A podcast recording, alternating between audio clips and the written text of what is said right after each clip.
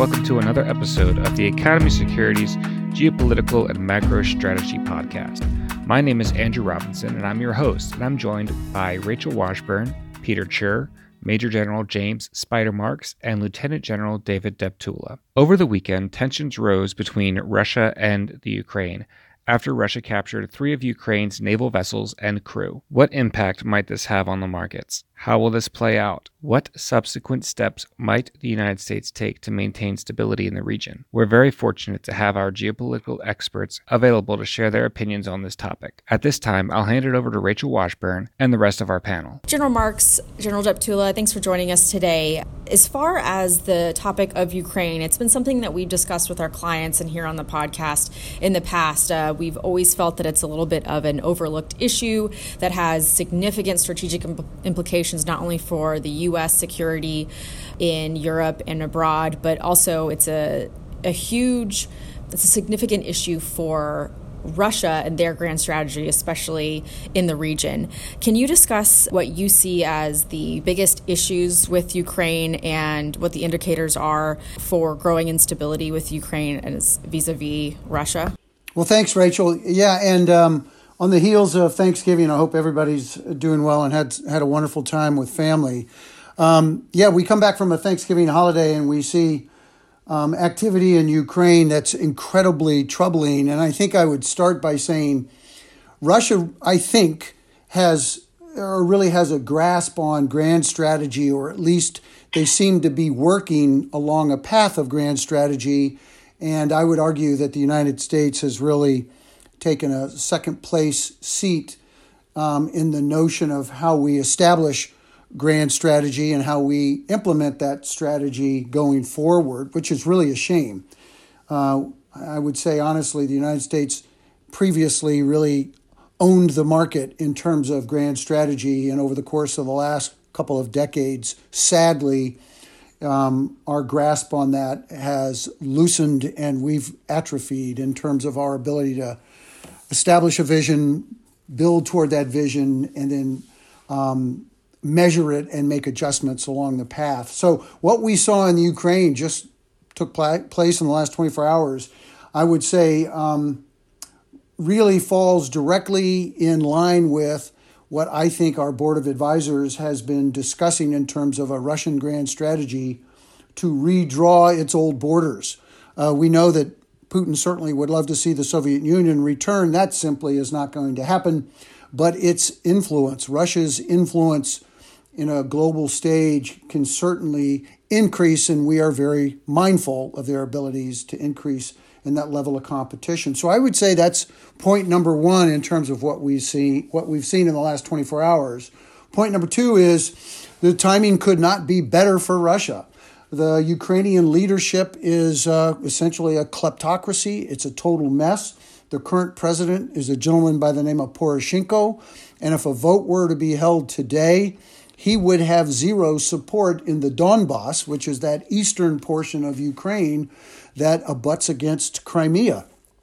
So, frankly, Poroshenko um, has little influence in terms of activities that are taking place in that part of Ukraine. What we saw in the Crimea in 2014, the world simply blinked and allowed it to occur. I would suggest that the Donbass, that eastern portion of Ukraine, is the next part of the Ukraine that will be absorbed back into Russia, and the world will simply blink but do nothing. But sadly, Poroshenko would not feel inclined to do anything either. That's a part of Ukraine in which he has very little interest, which really tells you about the state of the leadership in Ukraine and that it's really about the individual leader. They lack a national identity, and that's a major concern. Point number three is look, the challenge in that part of the world is all about Europe's access to Russian oil and gas. All of that passes through Ukraine. And if Ukraine has slowly been absorbed back into Russia over the course of the next few years, which is a legitimate concern that we should be watching and should be perfecting actions against to try to prevent, we, there will be no moderating influence in terms of Russia's ability to pump the volumes of oil and gas through those pipelines that are in Ukraine if Ukraine's a part of Russia.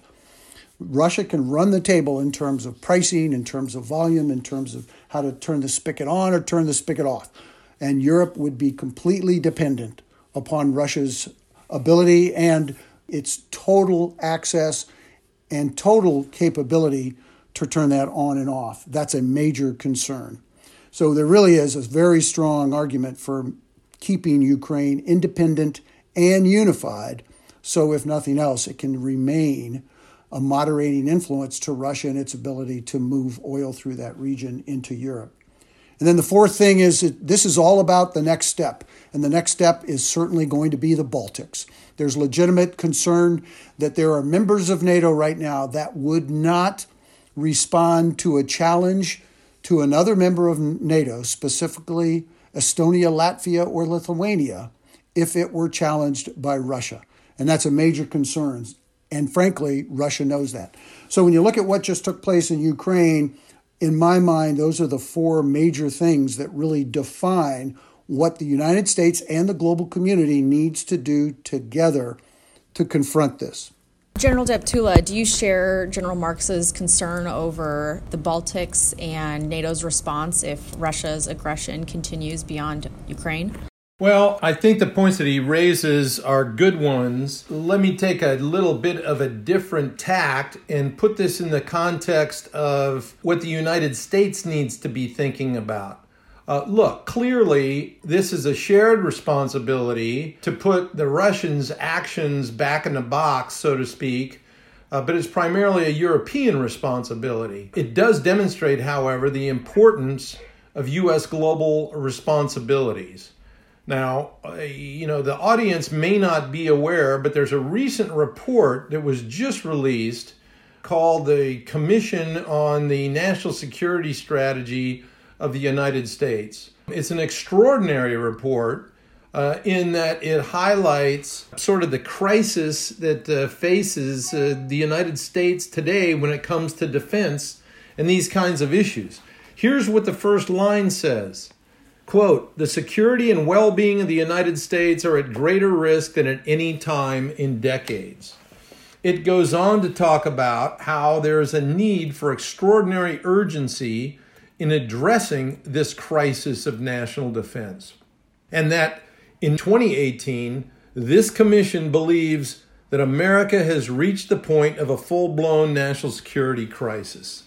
And it goes on to talk about some various uh, details that I, I, won't burden the discussion with in terms of of stable budgets and increases on the order of three to five percent in defense, but it does talk about specifically how the Department of Defense needs a rigorous force development plan that connects its investment strategy with its key priorities of winning in conflict and competing effectively with China and Russia. Now, as General Marks just mentioned, this is what the Russians have done is clearly part of their strategy. The United States needs to take action to assure that the Russians understand that they can't do these kinds of actions and go unpunished because otherwise they'll take action in another part of Europe and that then leads to the scenario that John Marks pointed out in terms of his concerns with the Baltics.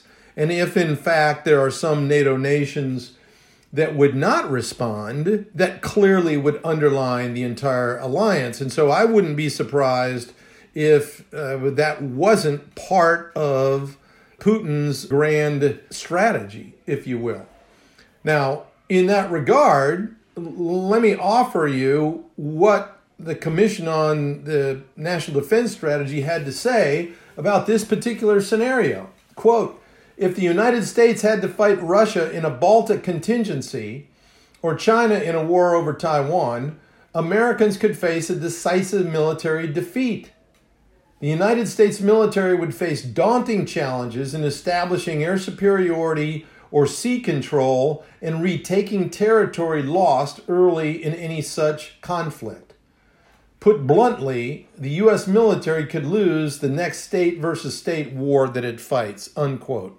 So I think it's important to put in context not just this particular instance, But the state of affairs that the United States military finds itself after 17 years of focusing on counterinsurgency warfare at the low end scale of conflict, while basically neglecting its capabilities to deter at the higher end and against threats like Russia, which get to the whole subject of the importance of having an extraordinarily strong defense where the Russians would make no such move. That this is the whole notion of uh, deterrence. So those are a couple of pieces to consider. Frankly, as uh, John Marks mentioned, it's all kind of boils down to what's Russia's next move. It is a complex situation because with the Ukraine now considering martial law, it is the biggest lingering question, and the short answer is that nobody knows. But the United States has to come up with a very strong response. And Ambassador Nikki Haley had a good initial response at the uh, United Nations earlier today. We'll see how far that goes. What General Deptula just said um, makes perfect sense, and I think you need to even wrap it in a in, in kind of a broader perspective again. In that when you look at what the growth of NATO since the fall of the wall in 1989 um, NATO went from 16 members to 29 members today. And if you'll think back to the 90s, um, President Clinton indicated at that time to, um, to President Putin look, NATO has no designs on Russia. Russia needs to get its act together. You've gone through a period of dramatic change. You are no longer the Soviet Union. You have immense amount of work to do internally and to establish yourself globally and internationally in a way that you've not been in, in a way that you've not conducted for over you know close to 60 years at that point. point and so what happened is that immediately on the heels of that once we got into the late 90s, NATO then exploded from 16 members to 29 members, with the addition of 13 members, the very last one being Montenegro, which joined here just uh, a couple of years ago. So here's Putin, who is still the president in Russia, and he's taking the president of the United States at his word, and he says, Look, we have no designs on Russia. We're not going to expand NATO. NATO expands. And Putin is saying, Look, you, you bastards are back at it again. You or you want to put me in a box. You want to you want to completely strategically confine me with with uh, from uh, outside in. You want to limit my maneuverability, my real opportunity to try to engage internationally. So what you see with Putin simultaneously in reaction to that is an effort on his part, which is what we would label recidivist Russian behavior. Crimea falls in 2014. Other um, crises have occurred on his near abroad that he's handled very brutally, yet in his best interest. We see this new incident that just occurred in Ukraine as another tumbler that's going to fall. And it's inevitable to see Ukraine, unless the world responds in a coherent, very measured way, that Ukraine is going to fall back right fall right back into Moscow's hands. And it would not be surprising to see the next steps of um, the Baltics being challenged similarly. But when you look at Ukraine, just this past year, um, you know, the markets responded to what was happening or what is happening in the Donbass. We've seemed to normalize the uh, annexation of Crimea in 2014. And the markets have kind of looked at Ukraine and have not uh, established or at least acted with any uh, viewing it with any degree of risk. And i would defer to peter in terms of how he tries to make sense of this. Yeah i think this is a you know big question for markets. Ukraine issued $2 billion of debt just at the end of october. So one of those bonds is a $1.25 billion issue maturing in 2028 it was trading nine and three quarters percent at par. It had been drifting down. It's dropped over three points today. So I think a lot of investors are sitting here saying, at 93, were they complacent at the time? Is this another situation like we saw actually in Greece for different reasons where you were able to issue a new bond and then very shortly after it sold off? Or is the market overreacting to what's going on? And from my sense, and you guys to maybe both just touch on this briefly, what would you say for the next three months? Is Ukraine, is it going to defuse or is it going to become, you know, more problematic? Yeah, and Peter, what I would tell you is that's going to wholly be dependent upon um, what the leadership of Europe uh, has to say, and more importantly, believe it or not, um, the position of the President of the United States. And right now, it seems like Europe's pretty tied up between Brexit and other things, so I'm not sure what we'll hear. And the president has a lot going on. We have not really heard much from him on this subject, have we? No, not yet. Although we did hear from uh, the ambassador, U.S. ambassador to the United Nations, Nikki Haley, who came out with a very strong statement that said the people of the United States of America on the, are on the side of the Ukraine. This is an opportunity for the United States to really reestablish itself in a strong leadership position, specifically in Europe. Look, it's our largest trading partner. We have long historical ties that are obvious to everyone, and a united Europe that um, views its threats in a very similar way is far more um, is far stronger, far more unified, and um, will look to the West for its market guidance, its engagement, its inspirational leadership, its moral leadership, its global perspectives.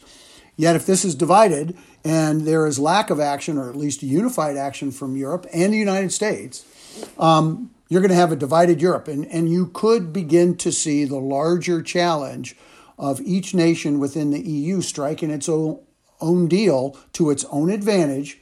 You know, the, the, the growth of nationalism, if you will, the downside of the growth of nationalism, where you lose the unifying factors that have held Europe together, the common view of its advantages, its opportunities, and its threats.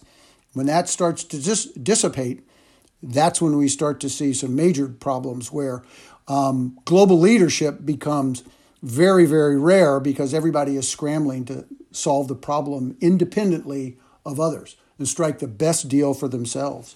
So, this is an opportunity for the United States to step up, obviously with European partners, and say, look, we cannot allow this to stand. And so we have to find ways not only to confront Europe, what General Deptula said in terms of the national strategy and the concerns that the U.S. could, in fact, lose a kinetic engagement in, you know, in Europe is absolutely a, uh, you know, ab- startling to me that the United States could, in fact, acknowledge that and, in fact, is in a position to say, you know, it's legitimate. It could actually occur.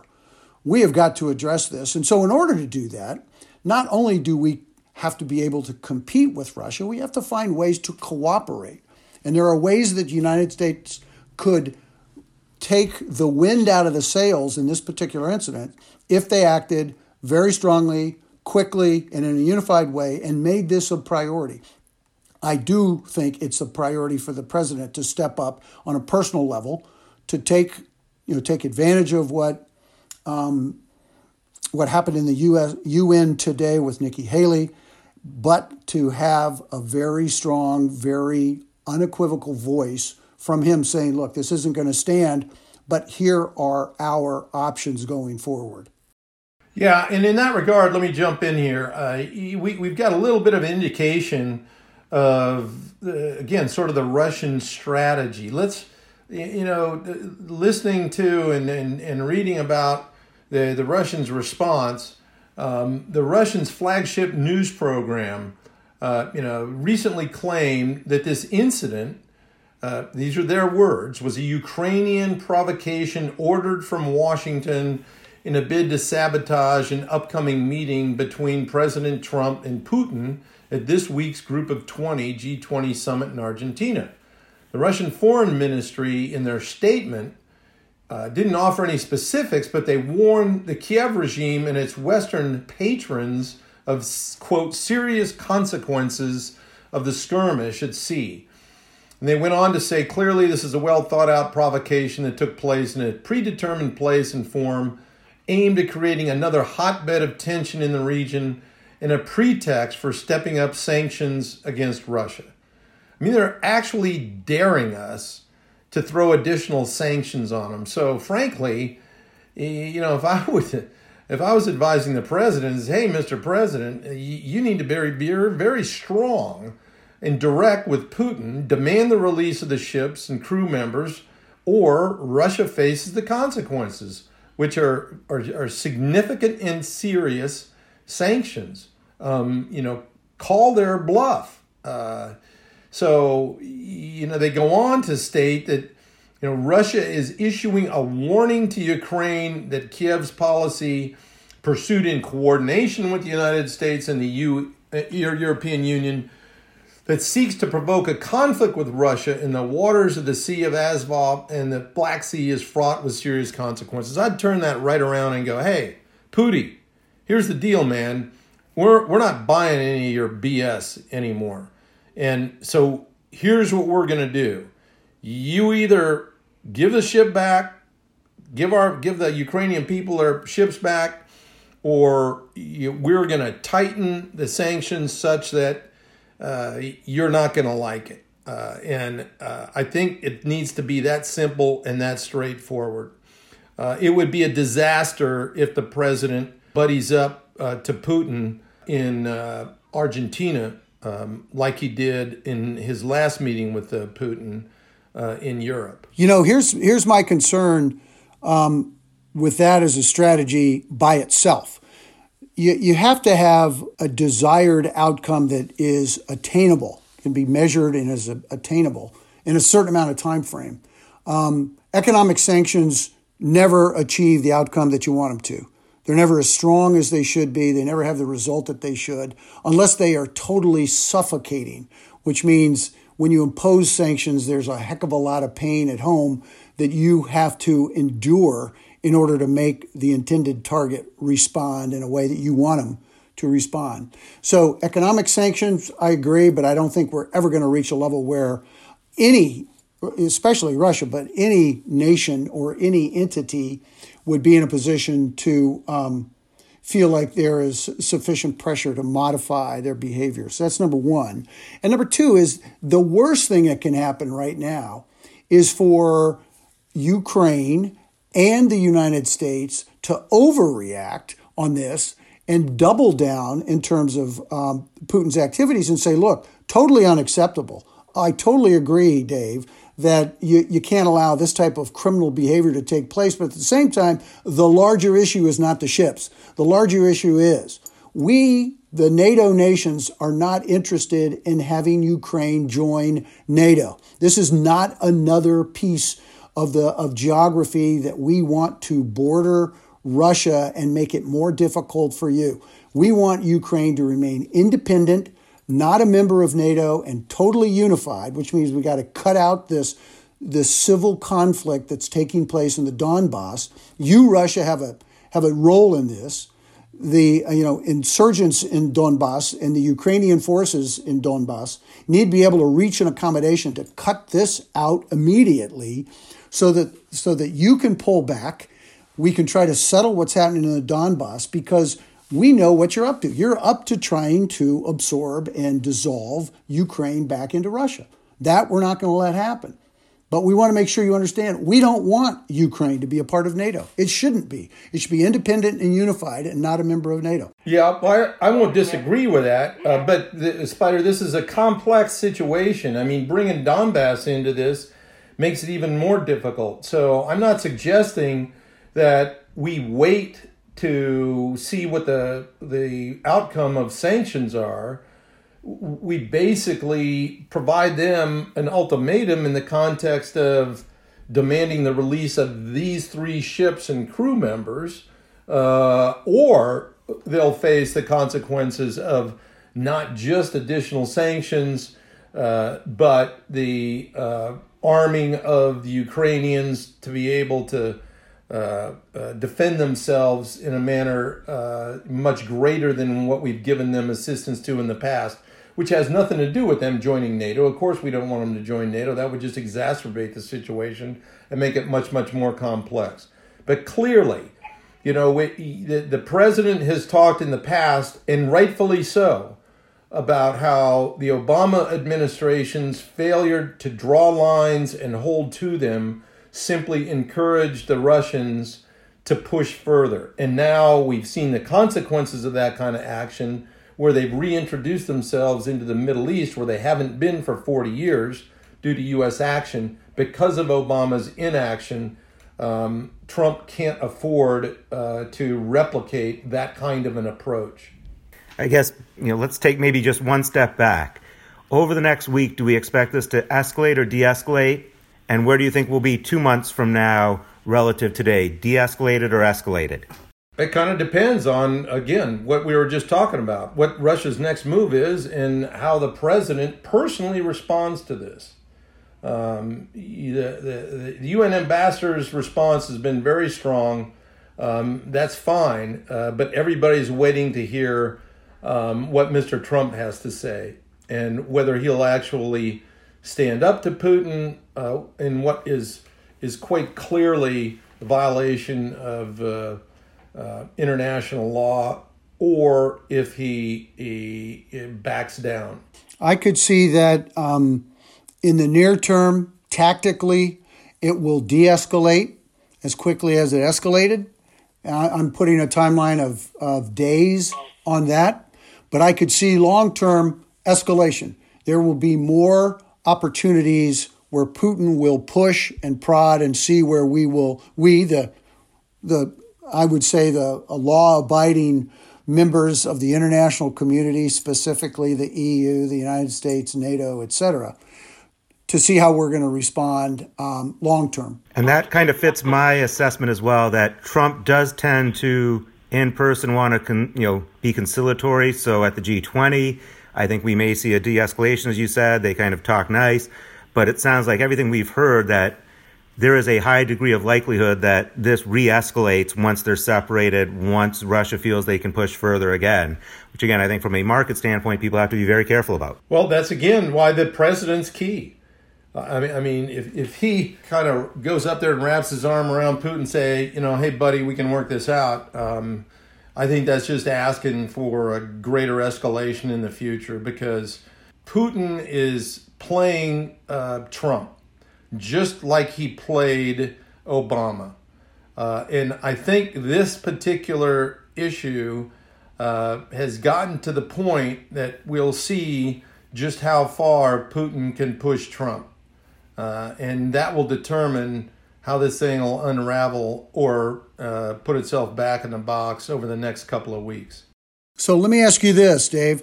What's your level of confidence that on Friday morning or Friday evening, um, we will see the United States president confronting the president of Russia in a way that makes it crystal clear that his actions that Russia's actions in Ukraine um, over the past 24 hours uh, were unacceptable. Do you think the president will do that?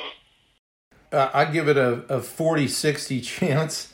It depends on uh, how much time John Bolton uh, has to speak in Trump's ear. Um, his predilections, based on his previous actions, would indicate that he's not likely to do that, but there's a chance we could be surprised and he'll stand up to him. Yeah, my concern is that it won't happen, but by its own weight, um, this will become de escalated, to Peter's point. I'd love to see how the market responds, or if the market just bakes into this as, you know, business as usual. Um, I'm not certain. I, am not certain, but it concerns me the longer term, larger, you know, kind of what I would call the broader horizon concern that I have is this does have everything to do with Russian recidivist behavior and how that affects Donbass, how that affects the rest of Ukraine, and how it ultimately affects Bal- uh, the Baltics. Yeah. Meanwhile, uh, back to my points about what are we doing, what are we signaling with defense. Uh, you know, the, the commission rec- recommends an increase to the defense base budget is an, at an average rate of 3 to 5% over the next uh, five years. Meanwhile, the administration just directed to cut the defense budget by 5%. So here we go. We're back to hey, are we really going to resource the strategy that we have? The strategy that says that we need to be prepared to stand up and be strong enough such that we can achieve a deterrent effect to these kinds of actions?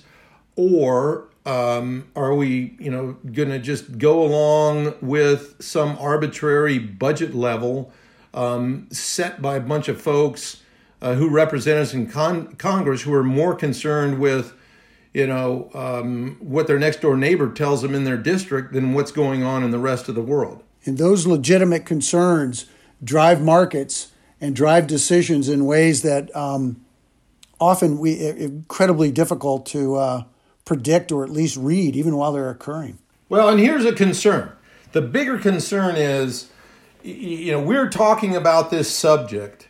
Uh, we're located a, in in a city that is uh, completely different than the rest of America inside the Beltway.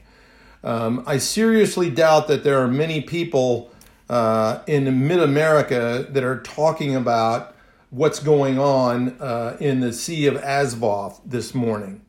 Uh, so I, I, think this is just a we're headed down a path uh, that, quite frankly, is going to surprise the American people when we have to use force somewhere and we fail.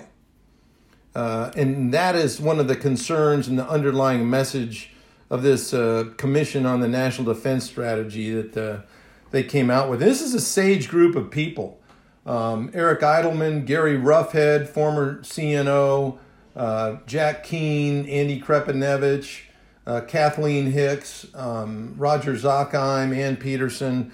Eh, so these are a, a, a group of folks who uh, uh, don't tend to be uh, alarmist, but holy cow, I certainly recommend uh, you all read their report uh, because it's a wake up call on uh, the priorities that our nation needs to make uh, between guns and butter. And the, th- and the issue really becomes what is the horizon that we have in order to make those adjustments? Um, if we can guarantee ourselves a decade of some degree of um, not peace, but at least the ability to address these shortfalls and to build toward them, which frankly we were able to achieve on the heels of Vietnam um, and we're able to present ourselves in a way that we had incredible amount of risk that we could lose it all, and we acknowledge that we could lose it all, but we're able to build up our forces.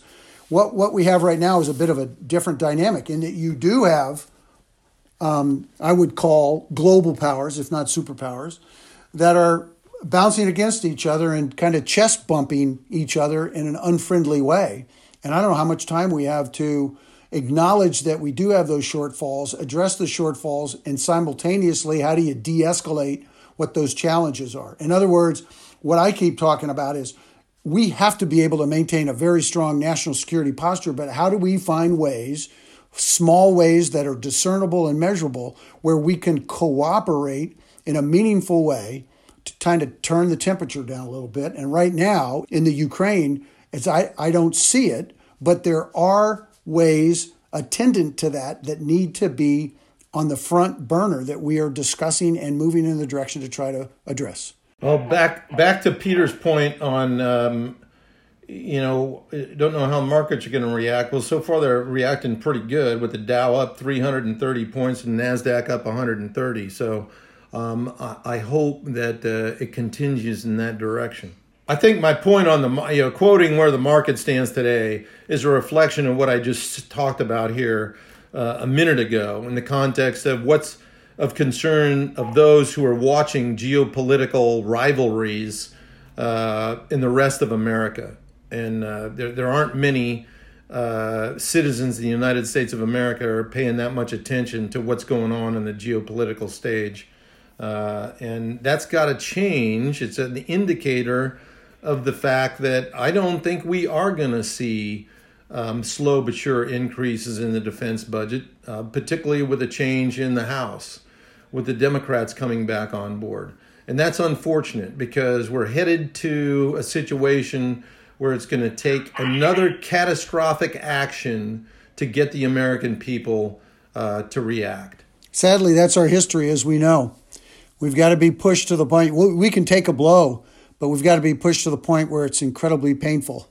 Um, that's our history, and it really concerns me. To your very, very point, Dave. And the the problem is, we're not going to have time to respond like we did uh, in World War II. Um, we're not going to have three to four to five years to rebuild industrial base, um, simply because uh, actions occur, you know, at the speed of uh, uh, speed of light. Quite frankly, the speed of the network, and uh, the the Russians have mastered this, and so have the Chinese. So, with that bit of happy news, um, I got to sign off. But thanks for the opportunity to chat. Well, General Deptula, there's always more to discuss next time. Thank you so much to everyone on our panel for contributing to this conversation. Major General Spider Marks, Lieutenant General David Deptula, Peter Tchir, Rachel Washburn. Thank you all so much. And thank you specifically to our listeners for taking the time. We love sharing our geopolitical content with our friends and clients. If you have any interest in engaging our experts directly, please email us at info at academysecurities.com. Academy Securities is a service disabled, veteran owned investment bank with a social mission to hire, train, and mentor military veterans to develop careers in finance. I'm your host, Andrew Robinson, and I really appreciate you taking the time today and look forward to speaking to you again soon.